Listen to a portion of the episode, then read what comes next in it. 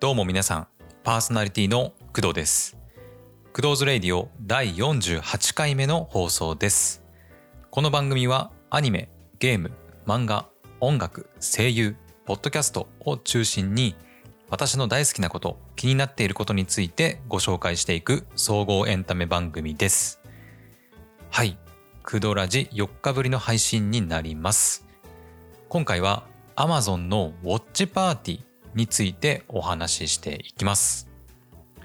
皆さん、Amazon のウォッチパーティーという機能をご存知でしょうか？この機能は Amazon プライムの会員限定の機能にはなるんですけど Amazon プライムビデオで配信されている作品を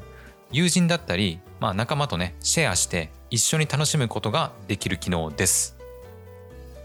それでなんですけど実はこのクドラジで Amazon のウォッチパーティーを使ってリスナーさんと一緒にアニメを楽しみたいなというふうに考えているんですね。まあアニメだけじゃなくて、まあ、映画とかでもいいんですけど、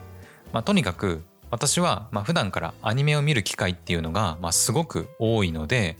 まあ、どうせだったらまあリスナーの皆さんと一緒に楽しめたら最高だなっていうふうに思っているわけですよ。なので今回はまず皆さんにね、えー、Amazon のウォッチパーティーというものがどういうものなのかということについて、まあ、知ってもらいたいのでお話ししていきたいなと思っております。で最後には Amazon のウォッチパーティーに関してあの告知もねあるので最後まで聞いてくれると嬉しいです。それでは早速始めていきましょう。本日もよろしくお願いします。この番組はフリー BGM ムズムズと声フォントスタジオの提供でお送りします。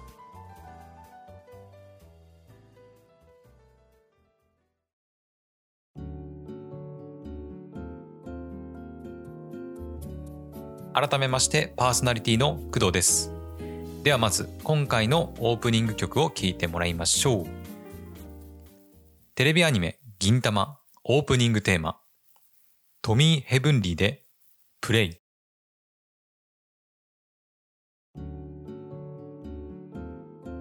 それでは早速 Amazon プライムビデオのウォッチパーティーについてお話ししていきます。まずオープニングトークでも言ったように Amazon プライムビデオのウォッチパーティーっていうのは Amazon プライムビデオで配信されている、まあ、映画だったりアニメだったり、まあ、番組だったりを友人や仲間にシェアして一緒に楽しむことができる機能になります。なので参加者それぞれが好きなところで作品を見ることができてかつまるで隣で一緒に楽しんでいるかのような体験をすることができます。そしてただ一緒に作品を楽しむだけじゃなくて同時にチャットもすることができます。なので作品を楽しみながら仲間とチャットで盛り上がったりすることもまできるわけですね。ちなみにボイスチャットの機能は今のところはございませんなのでもしかしたら、まあ、いずれ実装されるっていう可能性はあるかもしれないんですけどまあ、いわゆる副音声だったりオーディオコメンタリーのような感じには、まあ、現状はならないっていうことになりますね。で一応私はあのポッドキャストっていうねあの音声コンテンツを配信している人間なのでボイスチャットをねできないかなって考えたりはまあするんですけど、まあ、ただ、うん、作品を見てる時に他人の喋ってる声が入ってくるのってなんか邪魔じゃないかなとか、まあ、考えたりはするんですけど、まあ、もしあのボイスチャットを実現するんであれば YouTube だったり Discord なんかを一緒に使うのがまあいいのかなというふうに考えております。たまに YouTube なんかのライブ配信でなんか一緒に映画楽しみましょうみたいなライブ配信されてる方をあの見たことないですかね？あんな感じで作品自体は Amazon プライムビデオのウォッチパーティーでシェアしてでチャットやボイスチャットは YouTube だったり Discord でまあ実現するっていった感じですね。YouTube なんかのライブ配信でまあ作品流したら、まあ、著作権的にまあアウトですから、まあ、やはり組み合わせて使うしかないと思いますね。でこの後ウォッチパーティーの、えー、注意点についてお話ししていくんですけどでウォッチパーティーはいろいろと制限される部分がありますなのでチャットだけだったら、まあ、ウォッチパーティーの標準機能だけで、まあ、いいかと思うんですけどもっとねあのレベルの高いことをやりたいって言うんだったらうん、やっぱり YouTube だったり Discord なんかと組み合わせてやるのがまあいいかなというふうに思います。では、ウォッチパーティーの注意点に行く前に、ここで一曲聴いてもらいましょう。姫ひなでミスターバーチャライザー。続きまして、ウォッチパーティーの注意点についてです。Amazon プライムビデオのウォッチパーティーは非常に面白い機能なんですが、いろいろと制限される部分っていうのがあります。まずパーティーに参加できる最大人数っていうのがありまして100人までっていうふうになっているんですね。で先ほど YouTube だったり Discord と組み合わせた方がいいよっていうふうにまあ言ったのは、まあ、この理由も含まれているんですよね。私のようにあのリスナーさんやフォロワーさんがね、まあ、まだ少ない場合は、まあ、全然問題ないと思うんですけどあのめちゃくちゃ人気のある YouTuber の方だったりまあ、インフルエンサーの方だとライブ配信なんかしたら100人なんて簡単に集まってしまいますよね。まあメンバーシップ的なものを使って、うん、なんか高いお金を払ってくれているユーザー限定で抽選100人だけウォッチパーティーに参加できるみたいなことをすればまあいいかもしれないんですけど、まあ、そこまで人気のある方だったらそもそも YouTube だったり Discord と組み合わせた方がうん、早いのかなっていう話気もしますね。まあボイスチャットもできますし、まあ、なんなら YouTube であれば投げ銭なんかもありますからね。はい、えー、続いて注意しないといけないのは Amazon プライムの会員もしくはプライムビデオの会員でないといけないということですね。でこのウォッチパーティーという機能は Amazon のプライム会員もしくはプライムビデオ会員でないと参加することができません。またプライムビデオ以外の作品でウォッチパーティーを行う場合には参加者全員がその作品を、えレンタルもしくは購入している必要があります。プライムマークのついているプライムビデオであればまあ見放題なんでプライム会員であるだけであの全然問題ないんですけどプライムマークのついていない作品に関してはホストはもちろんなんですけど参加者全員が、まあ、レンタルもしくは購入している必要があるわけです。まあ当たり前といえばなんか当たり前な感じもするんですけど、まあそこにはね、えー、とちょっと注意してほしいなと思います。あと、えー、再生できるデバイスが限定されているっていうことにも注意してください。えー、Apple の Safari とインターネットエクスプローラーを除くデスクトップブラウザえー、いわゆるパソコンのブラウザですね。と FireTV の、デバイスでないとウォッチパーティーに参加することはできません、まあ、つまりスマホでの視聴っていうのは、まあ、できないということですね。で公式サイトにもモバイルデバイスでのモバイルデバイスでの再生はサポートされていないというふうにも書かれています。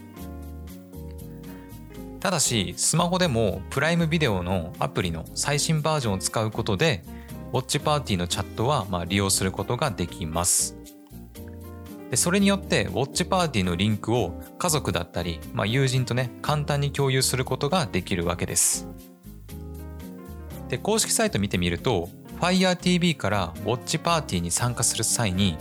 モバイルデバイスで招待リンクを受信する必要があるというふうにまあ、書かれているのでその際にもスマホのプライムビデオアプリを使うことになるみたいですね。まあ、うん、いまいちねスマホアプリの使い方がよくわかんないんですけど、まあ、この辺の詳しい使い方に関しては、まあ、実際に使ってみてって感じですね。はいああとねもう一つ注意点があって、え、海外でウォッチパーティーをホストしたり、まあ、参加したりする場合ですねで海外からウォッチパーティーをホストする場合はコンテンツに制限がかかりますまた海外からのウォッチパーティーの参加っていうのは基本的にはできないみたいですまあ、詳しいことが知りたい方は公式サイトに記載があるので、まあ、参照してみてください。はい。というわけで Amazon プライムビデオの、ウォッチパーティーについて主な機能と、まあ、注意点について話してみました。えー、ちなみに Amazon プライムビデオのウォッチパーティー以外に Netflix パーティーと呼ばれるものも、実はあったりします。でそちらは Netflix の、え、会員限定でみんなで Netflix の動画を楽しむことができるものになります。ただ Netflix の公式で出しているものではないので Chrome でしか、えー、見れなかったりあと拡張機能もね、まあ、あの入れる必要っていうのが出てきますまた少しちょっとあの私の方で Netflix パーティー調べてみたんですけどホスト以外の操作がなんか参加者全員に影響されちゃったりとか、うん、なんかいろいろ問題がやっぱりあるみたいですね。ネットフリックスのパーティーもね、あのできればやってみたかったんですけど、うん、まあ公式が出してくれればまあ安心して使えるんですけどね。はい。えー、以上、Amazon プライムビデオのウォッチパーティーについてでした。それでは最後に一曲聴いてもらいましょう。テレビアニメ商売ロックマシュマイレッシュエンディングテーママシュマイレッシュで君のラプソディ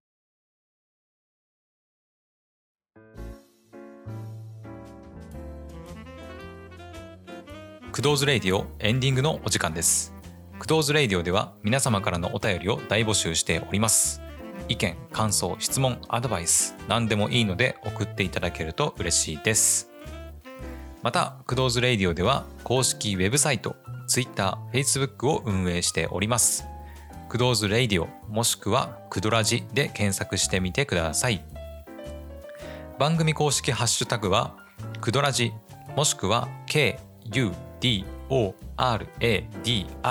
クドラジです。今回の放送いかがだったでしょうか？今回は Amazon プライムビデオのウォッチパーティーについてお話ししてみました。いろいろ、え、お話ししてみたんですけど私も、えー、まだね一回も使ったことないので、まあ、実際どういう感じで、まあ、見られるのかっていうのは、まあ、全然わからない状態なんですよね。でウォッチパーティーの機能自体は、まあ、結構1年くらい前からなんか出てるみたいなんですけどまだねなんか積極的に活用されてる人が個人的には少ないかなっていうふうに感じております。でしかも Amazon プライムビデオのウォッチパーティーのサイトに行くとベータ版っていうふうにあの書かれているんですよね。なのでおそらく Amazon としてもなんかまだまだねあのウォッチパーティーはテスト段階のまあ機能なんじゃないかなっていうふうに感じております。というわけで、えー、Amazon プライムビデオのウォッチパーティーについて、まあ、お話ししてきたんですけど最後にお知らせです。このクドラジで Amazon プライムビデオのウォッチパーティーをやってみたいと思っております。えー、実施する日時はね、えー、まだ決めていないんですけど視聴する作品は、えー、決まっております、えー、Amazon プライムビデオのウォッチパーティーで視聴する作品は「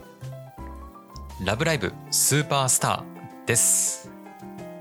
えー、実はねこのウォッチパーティーでみんなと楽しむために「えー、ラブライブスーパースターの」えー、2話ほど、えー、視聴説に貯めてあります。はい。具体的に言うとね、えー、第7話とね、第8話を見ようかなっていうふうに思っております。まあ、第9話もね、配信されたら見たいなっていうふうには思っているんですけど、えー、私と一緒にね、ラブライブスーパースターを、えー、ぜひ視聴したいっていう方はね、参加してみてください。まあね、あの、と言っても、いきなりね、ウォッチパーティーやるんで参加してくださいって言ったとしても、まあ、おそらくほとんど来ないとは思うんですけどね。まあ一人来たらまあ奇跡かなっていうふうに思ってます。まあ、もし仮にねあの誰も来なかったとしてもあの私は一人で「ラブライブスーパースター」を楽しみたいと思っております。で詳しい日時に日時についてはあのああと実際のぼっちパーティーの参加リンクに関してもね、え私の Twitter と Facebook にてお伝えする予定です。なので Twitter と Facebook のフォローをねあのよろしくお願いいたしますえ一応ねハッシュタグの